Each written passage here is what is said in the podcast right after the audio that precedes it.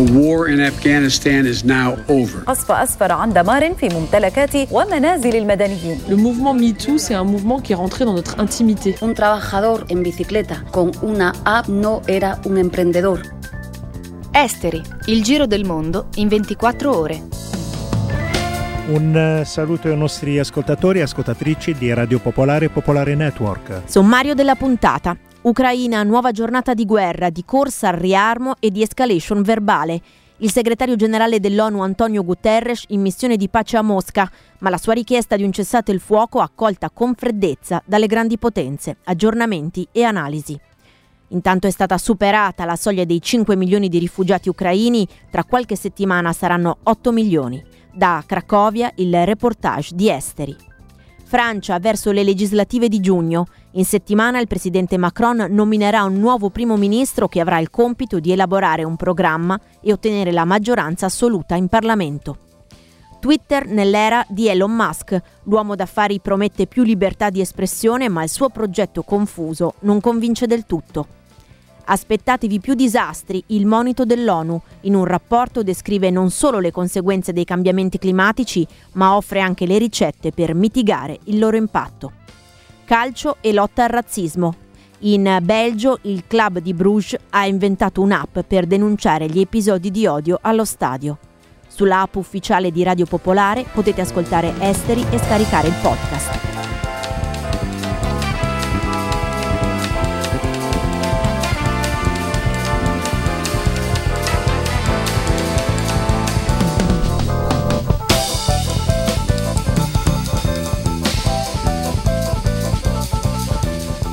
Apriamo con l'Ucraina oltre al campo, cioè la guerra nel Donbass. La giornata di oggi è stata segnata da due importanti appuntamenti, il primo a Mosca e il secondo a Ramstein in Germania.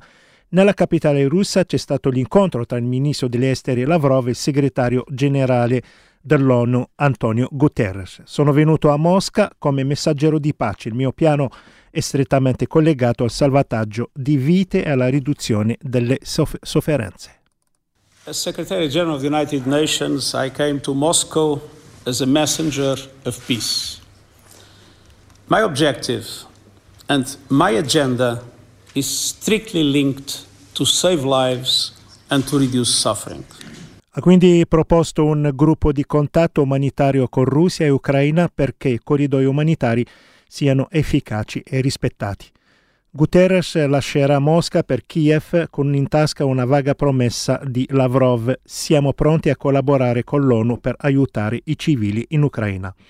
Alla vigilia della sua visita, il segretario generale dell'ONU era stato duramente criticato dagli ucraini perché andava da Putin e inoltre la sua iniziativa di pace è stata accolta con molta freddezza dai paesi membri della Nato. Da qualche tempo il negoziato e il cessate il fuoco non sono più all'ordine del giorno. Gli Stati Uniti e i loro alleati hanno rilanciato la scommessa sulla sconfitta militare della Russia. Durante il suo incontro ieri con Zelensky, il segretario della difesa americana Lloyd Austin aveva dichiarato noi vogliamo vedere la Russia indebolita a un livello tale che non possa più fare cose come l'invasione dell'Ucraina. Ha già perso molte delle sue capacità militari e molte truppe, per essere franchi, e noi non vorremmo che possa ricostruire rapidamente tali capacità. Ed è in questa ottica che il Pentagono ha organizzato oggi nella sua base militare in Germania, a Ramstein, un vertice straordinario per l'Ucraina con la presenza dei ministri della difesa di 40 paesi. Oggi siamo qui riuniti per aiutare l'Ucraina a vincere la battaglia contro la Russia, ha detto Austin, aprendo i lavori della cosiddetta Lega per l'Ucraina. Ognuno di questi 40 paesi ha promesso di dare delle armi a Kiev. Ovviamente il grosso delle forniture sarà garantito dagli Stati Uniti, ma dal punto di vista politico è un punto a favore di Washington perché una qualsiasi coalizione internazionale pro-Ucraina isola di più eh, il governo russo. Da aggiornare, eh, da aggiungere la posizione di Londra che ha dato oggi suo via libera agli attacchi ucraini contro obiettivi militari in Russia, anche se le armi utilizzate sono state fornite dal Regno Unito. La Russia ha risposto alzando ancora i toni. Un portavoce del Ministero degli Esteri assicurato di ritenere altrettanto legittimo prendere di mira fin dentro quei paesi che trasferiscono all'Ucraina armi, cioè in primo luogo Polonia, Slovacchia, Moldavia, Romania. E ieri, eh, ricordiamo in una intervista a una TV locale, Sergei Lavrov, il ministro degli esteri russo, aveva accusato la Nato di entrare in una guerra per procura contro Mosca attraverso la fornitura di armi all'Ucraina, ha quindi paventato il rischio reale di un terzo conflitto mondiale, una terza guerra mondiale. E in questa escalation verbale di corsa al riarmo si tocca quindi con mano la, la solitudine del segretario generale dell'ONU in missioni di pace a Mosca e a Kiev per chiedere un cessate il fuoco.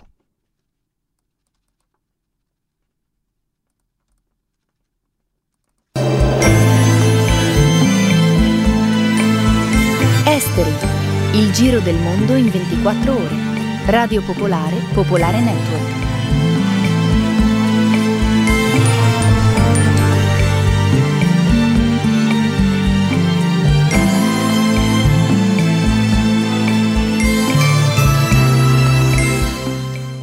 E sempre oggi eh, l'ONU ha aggiornato un numero dei rifugiati ucraini sono 5 milioni e 3 e ha monito eh, che eh, se non si ferma la guerra tra qualche settimana saranno 8 milioni di rifugiati ucraini. Eh, noi vi raccontiamo adesso il dramma di questi rifugiati. Da Cracovia, il reportage di Esteri, sentiamo Valentina D'Amico.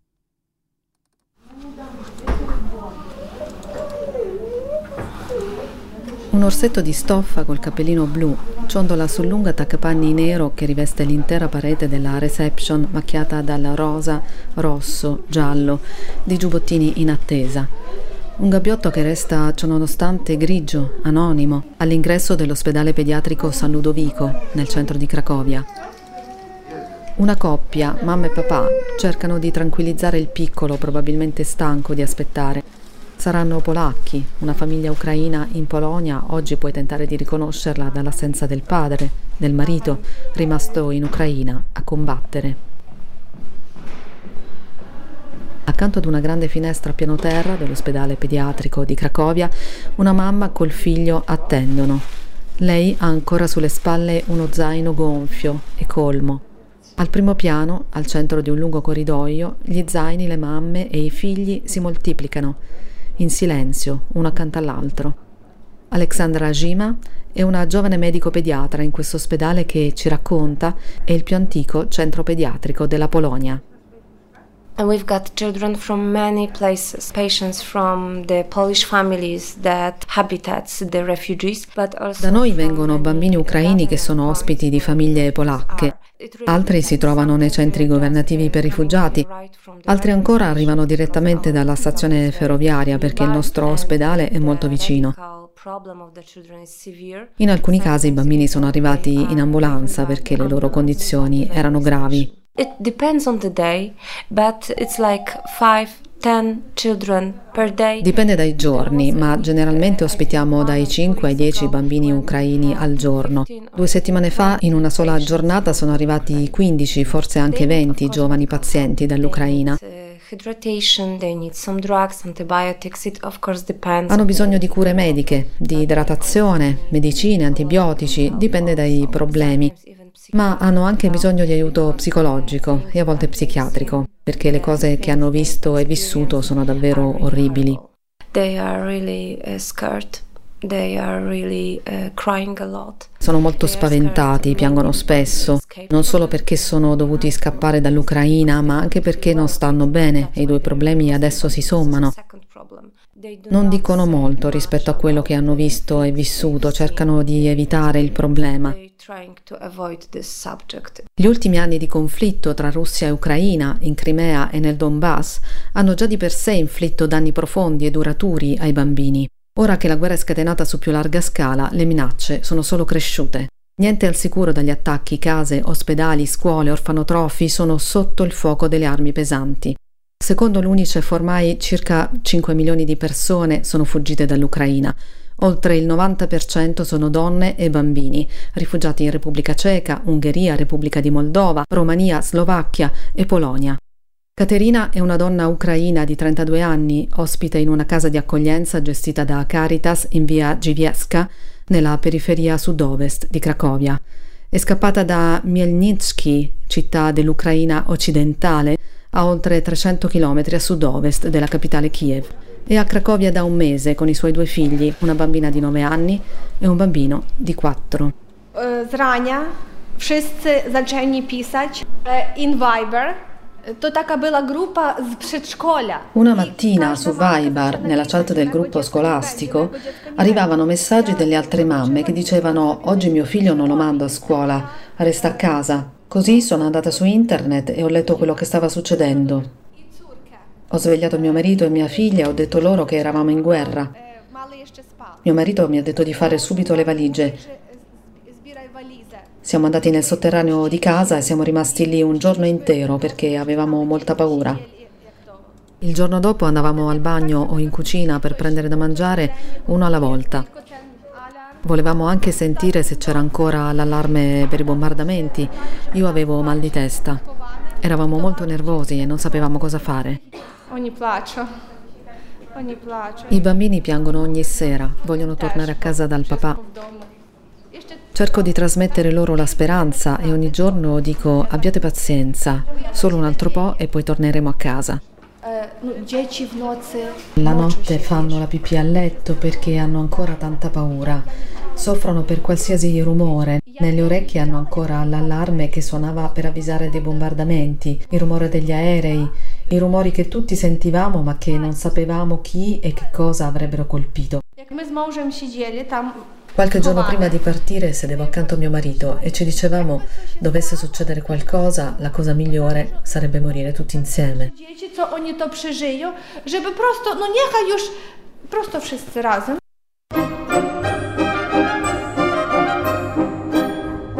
Esteri, Radio Popolare, Popolare Network, dal lunedì al venerdì dalle 19 alle 19.30.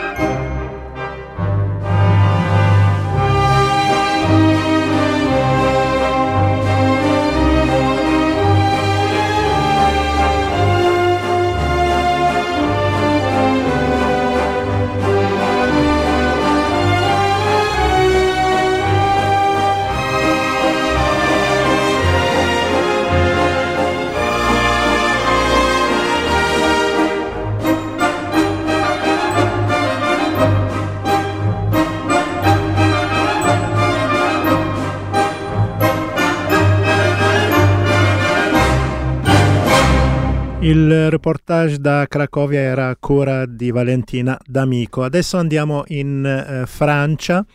Eh, sono passate le elezioni presidenziali, Macron è il nuovo presidente e adesso ha bisogno di una maggioranza in Parlamento per poter governare, altrimenti, altrimenti ci sarà una coabitazione. Ovviamente i sondaggi eh, gli danno la maggioranza, in questo momento la maggioranza assoluta. In questa settimana dovrà trovare un nuovo primo ministro e tutti si chiedono a chi si rivolgerà alla destra che eh, si turata il naso e l'ha votato oppure alla base di Mélenchon anche loro molti di loro si sono turati il naso e l'hanno eh, votato ed è eh, cominciamo si partiamo da quella serata della domenica quando ha, ehm, si è rivolto ai francesi. Sentiamo Francesco Giorgini. La è quasi familiare, Emmanuel Macron avanza con un passo calmo, verrebbe da dire pacifico, tenendo per mano la moglie Brigitte, attorniati da giovani francesi tra i 10 e i 20 anni sulle note dell'inno europeo, l'inno alla gioia di Beethoven. È l'immagine voluta dal presidente rieletto per la sua prima apparizione dopo l'annuncio del risultato elettorale domenica sera al Champ de Mars sotto la Torre Eiffel. Niente a che vedere con il Macron quasi imperiale di cinque anni fa, arrivato solo sulla piazza del Louvre con alle spalle la piramide a fargli da cornice faraonica in una luce tra l'epico e il solenne. Il nuovo Macron 2022 si vuole più umile e collettivo nella forma e nelle parole del primo discorso dopo la rielezione. Sarà perché l'astensione è ancora aumentata, la più alta dal 1969, sarà perché la destra nazionale identitaria di Marine Le Pen è ancora al ballottaggio presidenziale e cresce di 2 milioni di voti, passando da 11 a 13 milioni, sarà perché quasi la metà degli elettori che lo hanno votato dichiarano averlo fatto per fare sbarramento alla Le Pen, sarà infine perché lungi dall'essere riconciliato sconsigliato. Il paese esce da questa elezione ancora più diviso e separato, con due Francia che si allontanano e non si mescolano, secondo criteri tanto geografici, Francia rurale e Francia urbana, che di reddito, Francia benestante Francia pauperizzata, o di cultura, Francia diplomati e laureate e Francia senza diplomi. È lo stesso Macron a citarla questa Francia divisa nel suo discorso di domenica sera per riconoscerla e farsene carico, tanto quella che ha votato per lui contro la Le Pen che quella che ha votato per la Le Pen. Dichiarazione di intenti opportuna e per i più scettici opportunista per aprire quella che è di fatto una nuova campagna elettorale cominciata appunto già domenica sera ad urne appena chiuse, quella per le legislative di giugno che dovranno dare o meno una maggioranza parlamentare al partito del presidente rieletto. Per Marine Le Pen e Jean-Luc Mélenchon è l'occasione per sperare in una rivincita, per Macron il passaggio obbligato per confermare la vittoria presidenziale. Dunque presidente modesto, appunto senza stato di grazia né festa trionfale per la vittoria elettorale, per cominciare, e poi nuovo primo ministro e nuovo governo la settimana prossima, che saranno il primo biglietto da visita della nuova presidenza Macron per la campagna appunto delle legislative. E come obiettivo l'ultima tappa dell'annientamento dei partiti cardine dell'alternanza destra-sinistra che aveva governato il paese dal 1958 al 2012, i socialisti frantumati nel 2017 ormai annichiliti e di cui ci sono da raccogliere gli ultimi superstiti e i neogollisti indeboliti nel 2017 e di cui va completato il disfacimento e l'annessione al macronismo.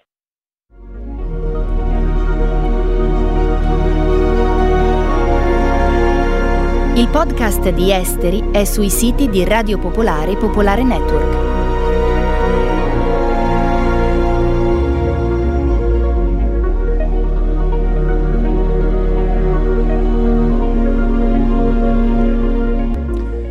Adesso il diario americano, sentiamo Roberto Festa. L'arrivo di Elon Musk alla proprietà di Twitter apre una serie di questioni e di incognite che riguardano Twitter stesso, ma più in generale il futuro dei social media e della libertà di espressione dentro e fuori gli Stati Uniti. Quello che succede, che sta succedendo, è infatti di immenso rilievo. L'uomo più ricco al mondo, con una fortuna stimata di 279 miliardi di dollari, compra infatti una piattaforma che ha 217 milioni di utenti e che entro la fine del 2023 punta ad averne 315 milioni, 315 milioni di utenti. Il potere che un solo uomo, peraltro l'uomo più ricco al mondo, è destinato ad avere con la proprietà di Twitter è dunque enorme. Il primo tema che emerge è quindi quello del free speech e della libertà di espressione, che negli Stati Uniti è governata dal primo emendamento. Il primo emendamento però impegna gli attori pubblici, il governo, e non un privato che può quindi decidere come meglio comportarsi con la sua azienda azienda. Il problema qui è che l'azienda ha oltre 200 milioni di persone che attraverso quella piattaforma si esprimono. Elon Musk nel passato ha spesso detto di essere a favore di una libertà di espressione pressoché totale. Per esempio ha criticato la scelta di Twitter di cancellare gli account in presenza di violazioni gravi delle regole d'uso. Il caso più eclatante e clamoroso è ovviamente quello di Donald Trump, cui Twitter bloccò l'account per incitamento alla violenza. Attenzione, Elon Musk si è mostrato molto meno aperto alla libertà di espressione quando questa lo ha riguardato direttamente. Il suo account Twitter conta 85 milioni di followers e Musk non si è mai fatto problemi a bloccare quelli che esprimevano, che hanno espresso opinioni diverse dalle sue. Tra l'altro ha usato anche Twitter per attaccare pesantemente quei giornalisti che hanno criticato le sue mosse. Oggi comunque Elon Musk dice che vuole rendere Twitter Twitter un luogo il più libero possibile. Si attende quindi di capire cosa succederà se gli account bloccati verranno riattivati, per esempio proprio quello di Donald Trump, che comunque ha già detto che lui non ci pensa proprio di tornare su Twitter. Eh, sappiamo però anche che Trump spesso si è rimangiato le sue dichiarazioni sulla base dell'interesse del momento. Comunque, il tema della libertà di espressione, di cosa si può dire e come sui social, non è peraltro solo legato alle iniziative del singolo, in questo caso di Elon Musk, Musk, ma sta diventando un tema eminentemente pubblico-politico. La settimana scorsa l'Unione Europea ha annunciato il Digital Service Act, una misura per cui Twitter, ma anche Facebook e Google dovranno fare di più per bloccare contenuti illegali, pena il pagamento di multe milionarie. Nel Regno Unito alla fine dell'anno entrerà in vigore l'Online Safety Bill, che impone ai social media di proteggere i propri utenti da contenuti violenti e dannosi. Anche negli Stati Uniti, un paese molto più allergico, diciamo, alle restrizioni, si sta facendo comunque strada la convinzione della necessità di misure che regolamentino l'uso dei social. Si pensa per esempio alla creazione di un ufficio per la sicurezza digitale, con sede alla Federal Trade Commission, e il senatore democratico Richard Blumenthal lavora ad una legge che regolamenti il discorso sui social. Probabile quindi, molto probabile che questo nuovo clima, che questo nuovo contesto politico e culturale finisca per giocare un ruolo importante nel futuro di Twitter, di Twitter appunto di proprietà di Elon Musk, ma anche degli altri social. Fare Radio Popolare. Abbonati per sostenere l'informazione indipendente.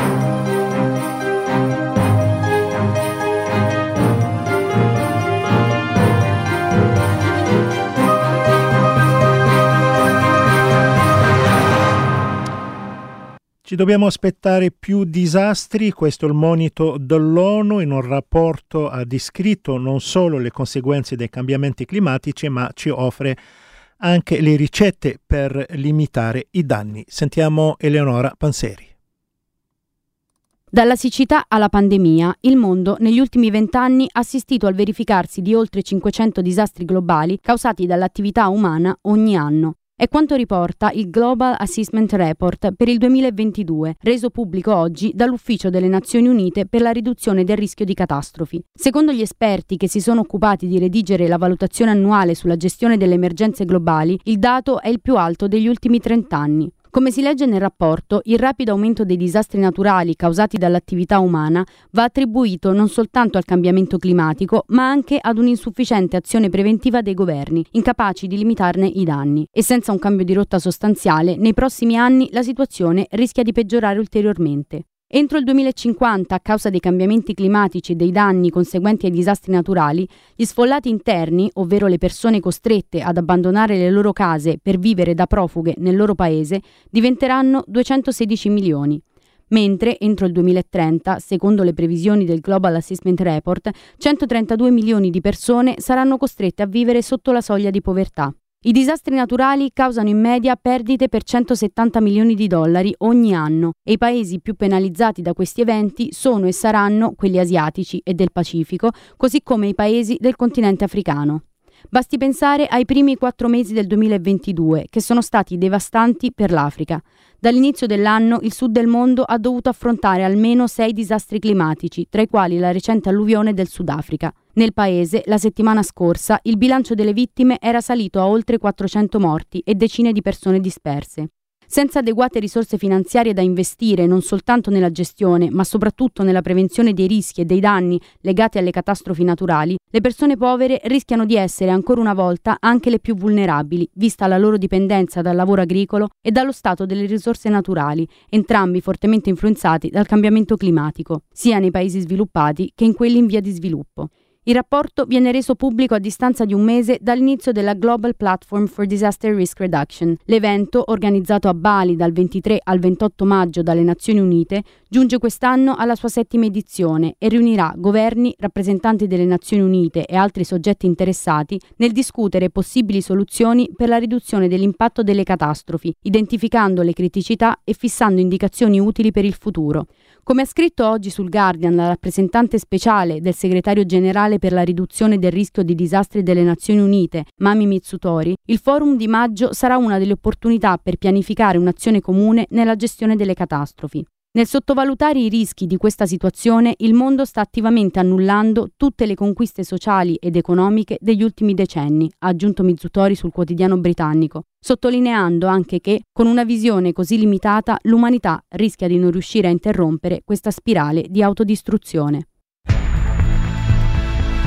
Sulla app ufficiale di Radio Popolare potete ascoltare Esteri e scaricare il podcast.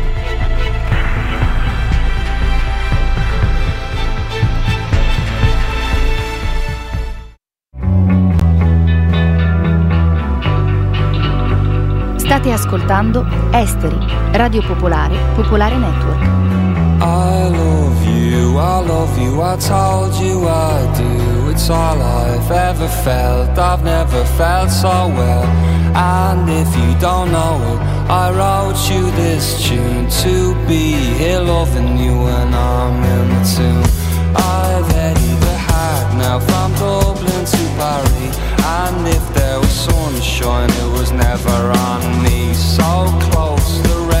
Rain, so pronounced is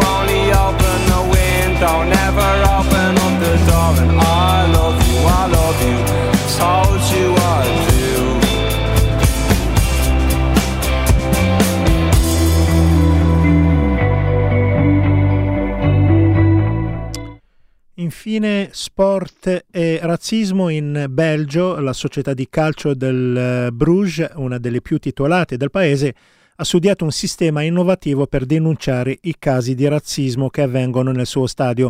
Ad essere chiamati a partecipare in prima persona a questo progetto sono gli stessi tifosi della squadra. E prima di sentire il servizio di Luca Parena, a tutti un caro saluto da Sciauchi.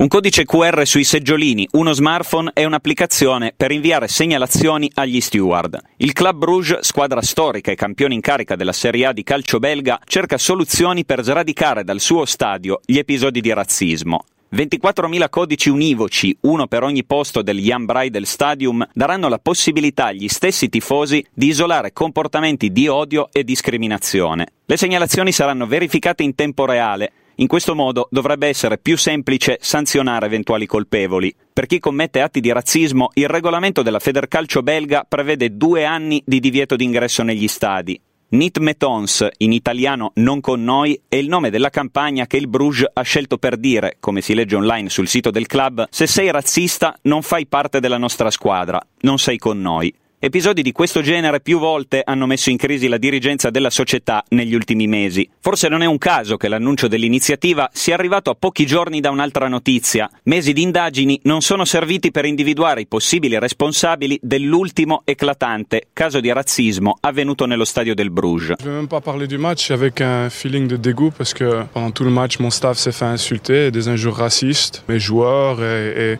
et, et nous le long, le long de la ligne. Donc... Era lo scorso dicembre quando l'allenatore dei dei rivali dell'Anderlecht, Vincent Company, con queste parole si diceva disgustato dagli insulti razzisti che aveva subito per tutta la partita da un gruppo di tifosi. Oltre a essere stato per anni capitano della nazionale, Company può essere considerato una persona simbolo dell'antirazzismo anche per la sua storia familiare. Il padre Pierre, originario della Repubblica Democratica del Congo, nel 2018 è diventato il primo sindaco nero eletto in Belgio. In casa Bruges un altro episodio di discriminazioni si era verificato durante la festa scudetto dell'anno scorso. In quel caso persino un tesserato, il giovane attaccante olandese Noah Lang, era stato ripreso a cantare cori sempre contro la società rivale dell'Anderlecht. Non semplici sfottò, ma frasi antisemite che avevano creato profondo imbarazzo al club. La ricorrenza di questi episodi ha probabilmente avuto un peso nel convincere il Bruges a cercare di mandare un segnale al calcio belga e non solo, con il progetto Non con noi. La Federazione Nazionale ha accolto l'iniziativa per il momento con cautela. Seguirà gli sviluppi in queste settimane, dove in Belgio si giocano i playoff per decidere chi vincerà il campionato. Il passato ha dimostrato che le campagne di sensibilizzazione da sole non bastano, ha dichiarato il Club Bruges. Una presa di posizione con un sottinteso chiaro. Le parole contro il razzismo non sono più sufficienti, servono le denunce. Se siano maturi i tempi per mettere il razzismo fuori dagli stadi dipenderà soprattutto dalla collaborazione dei tifosi. Sono sempre loro i primi chiamati a dire per davvero ai razzisti non siete con noi. Avete ascoltato Esteri, un magazine di Radio Popolare.